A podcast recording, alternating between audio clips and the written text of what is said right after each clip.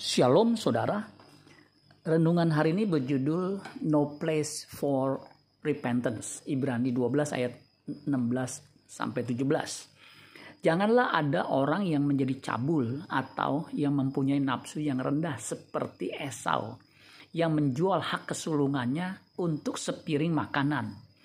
Sebab kamu tahu bahwa kemudian ketika ia hendak menerima berkat itu, ia ditolak sebab ia tidak beroleh kesempatan untuk memperbaiki kesalahannya, sekalipun ia mencarinya dengan mencucurkan air mata.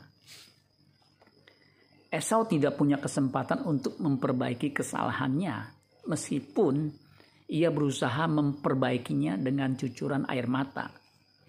Kesalahan fatal apa yang diperbuat Esau sehingga ia tidak bisa memperbaikinya lagi? Esau telah menjual hak kesulungannya kepada Yakub dengan semangkuk kacang merah. Ia tidak menghargai hak kesulungannya. Ia meremehkannya begitu saja. Padahal itu adalah hak yang sangat berharga bagi seorang Yahudi yang tinggal di tanah Kanaan. Yang menarik, Revised King James New Testament menerjemahkan Ibrani 12 ayat 17 itu seperti ini. For you know that afterward, when he wanted to inherit the blessing, he was rejected, for he found no place for repentance, though he sought it with tears. Terjemahan hurufiahnya seperti berikut. Karena kamu tahu bagaimana setelah itu ketika dia akan mewarisi berkat, dia ditolak. Karena dia tidak menemukan tempat pertobatan, meskipun ia mencarinya dengan air mata.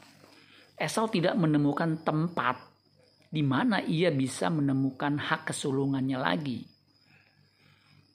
Orang percaya diberi kesempatan sewaktu hidup di bumi untuk satu tujuan, yaitu menemukan kemuliaan Allah yang hilang. Kalau mau menangis, menangislah di sini, di bumi, sekarang karena tidak akan ada lagi kesempatan bertobat di dunia yang akan datang. Ketika kita hidup di bumi inilah kesempatan bagi kita untuk memperbaiki diri kita. Apakah kita layak ketika berdiri di hadapan pengadilan Kristus? Jangan abaikan sedetik pun kesempatan untuk memperbaiki karakter kita ini. Ibrani 3 ayat 7 sampai 8a. Sebab itu seperti yang dikatakan Roh Kudus pada hari ini jika kamu mendengar suaranya, jangan keraskan hatimu. Amin buat firman Tuhan. Tuhan Yesus memberkati. Sholat Gracia.